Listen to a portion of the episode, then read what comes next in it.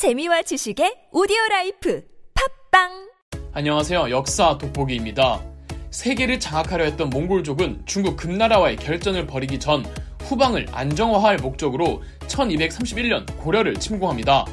그러나 최우는 겉으로만 강화를 맺었을 뿐 몽골군이 돌아가자마자 다루가치들을 죽이고 수도를 강화도로 천도하며 항전의 의사를 표출했고 이에 1232년 몽골 군대가 다시 쳐들어오지만 총지휘관 살리타가 갑자기 체크메이트 되는 바람에 또 한 번 돌아갑니다.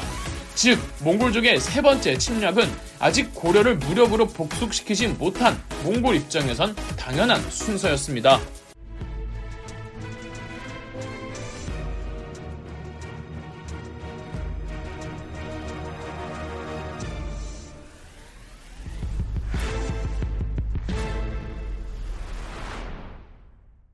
몽골이 고려를 완전하게 복속시키진 못했지만 그렇다고 고려가 완전하게 복속될 때까지 중국 북방의 금나라와 결전을 마냥 미룰 수만은 없었습니다. 금나라가 바보도 아니고 가만히 있을 리는 없잖아요. 이 몽골족은 찝찝하지만 금나라와 마지막 전쟁을 벌였고 승리는 몽골. 여진족들이 세운 금나라는 몽골 군대에게 완전히 멸망당해버렸습니다. 당시 중국 북쪽은 금나라가 남쪽은 송나라가 있었습니다. 금나라를 몽골족이 멸망시켰으니 다음 상대는 남쪽의 송나라겠죠. 몽골족은 송나라와 싸우기 전 이번에야말로 고려를 조선호와 후방을 안정화시키겠다며 1235년 탕후타이를 새로운 총지휘관으로 하여 고려로 투입시켰습니다. 고려 대 몽골 3차 전쟁이었습니다.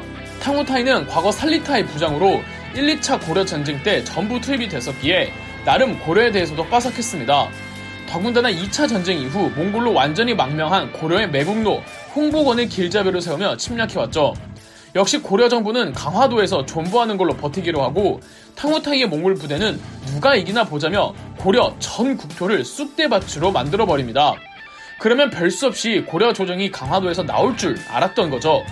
몽골 군대는 한반도 남쪽까지 유린하는데 신라의 진흥왕과 선덕여왕 이래로 계속 내려오던 경주의 황룡사와 황룡사 9층 목탑이 전소되는 것도 이때입니다.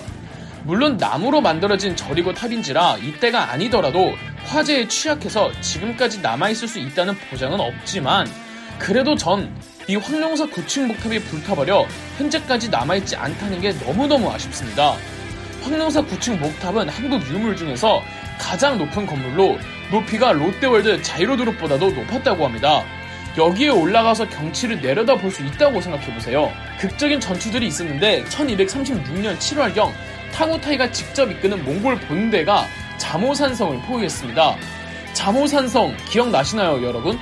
자모산성은 지금의 평안남도 순천군으로 과거 고려대 몽골 1차 전쟁 당시 유일하게 함락되지 않고 끝까지 항전한 두 개의 성이 있었죠. 바로 귀주성과 자모산성. 바로 그 자모산성이었습니다. 이 3차 때도 이 자모산성에서 최경후, 김지적, 김명해 등의 지휘로 또 멋지게 항전합니다. 단 1차 당시 자모산성은 절대 함락되지 않았지만 이때 자모산성은 한 달간 잘 버텨내지만 결국 성은 함락됩니다. 자세한 전쟁의 내막에 대해서 전해지는 기록은 없지만 고려의 지휘부들이 모두 현장에서 전사했다고 하니까 싸움이 굉장히 격정적이었을 것입니다. 뭐 이긴 전투들도 있었는데 지금의 평안북도 희천군인 개주에서 지금의 경기도 안성인 죽주에서 지금 온양 온천이 있는 충남 아산의 온수에서 지금의 충남 공주시인 효가동에서 고려가 승전보를 물렸습니다. 이 중 수성전에서 이긴 전투도 있고 고려 군대의 별동대가 기동하는 몽골 부대를 기습해서 전과를 올린 전투도 있었는데 이 기습 부대들이 대부분 당시 고려의 군부 독재 정권이 운영하던 군부대 야별초가 대다수였습니다. 이 야별초가 원래 하는 일은 군부 친위 부대였는데 전시 상황인지라 실제 전투에도 투입되기 시작했던 거죠. 그런데 이 승리들도 전쟁의 판도를 뒤집을 만큼의 결정적인 승리는 아니었습니다. 그냥 방어와 기습에 성공할 뿐이었던 거죠. 한편 강화도 내부에 있는 고려 정부는 아무것도 안 했는가 하면 그건 아닙니다. 어떻게 몽골족들을 물리칠 수 있을까 고민하다가 그들 나름의 해답을 찾습니다. 불교의 힘을 빌리자 정성 들여 불공을 닦으면 부처님의 힘을 얻어 몽골족들이 물러나리라 생각했습니다. 그런데 이전까지 고려가 부처님을 위해 정말 정성 들여 만들고 갈고 보관하던 불경의 총합판인 대장경이 어, 몽골족의 2차 침입 때 대구에서 화재로 소실되어 버렸지 않습니까?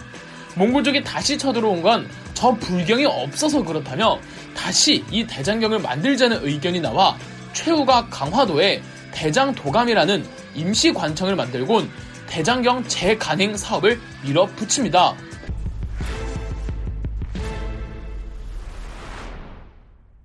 그럼 이때 새로 만든 대장경과 고려 초기부터 내려오다가 몽골의 2차 침입 때 소실된 대장경과 이 구분을 하기 위해서 맨 먼저 만든 대장경을 초조대장경, 최후가 지시해서 새롭게 만든 대장경을 제조대장경이라고 합니다.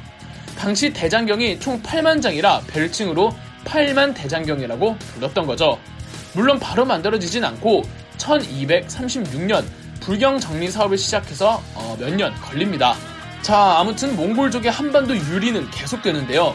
1차 땐 우리가 빨리 백기를 들었고 2차 땐 누구도 예상 못하게 적 지휘관이 죽는 바람에 각각 1년도 안 되어 전쟁이 끝났지만 3차는 좀 달랐습니다.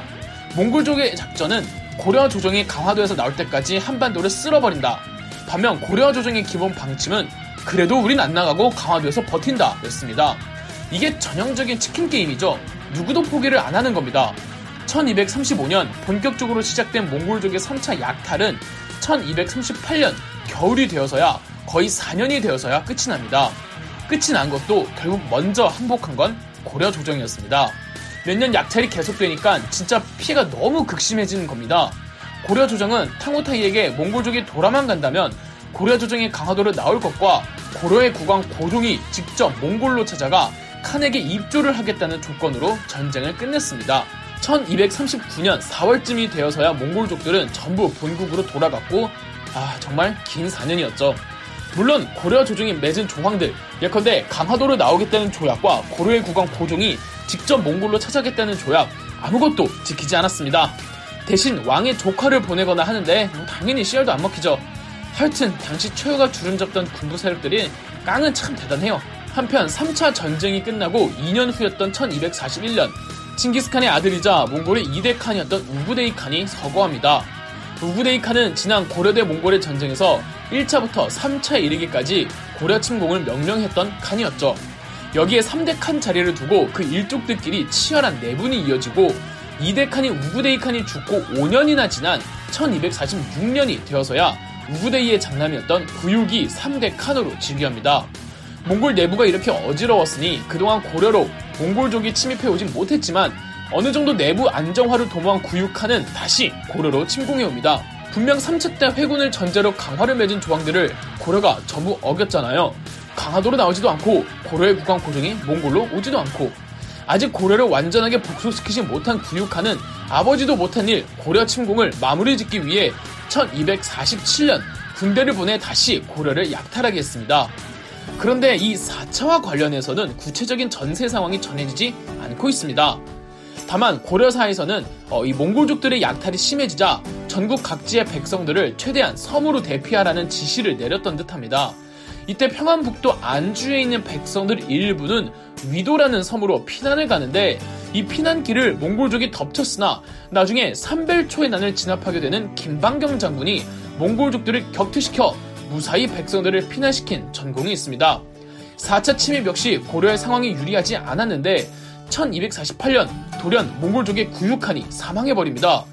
소식은 1249년에 전해졌는데 몽골족의 풍습상 칸이 죽으면 곳곳에 대회원정 가 있는 모든 사령관들이 다시 돌아와야 합니다. 이 때문에 고려에 주둔하고 있던 모든 몽골 부대도 어쩔 수 없이 몽골로 돌아가면서 4차 침입도 얼떨결에 끝나버렸죠. 4차 침입까지 끝나고 2년 후였던 1251년 3차 때부터 작업을 시작한 8만 대장경이 무려 15년 만에 완성되었습니다.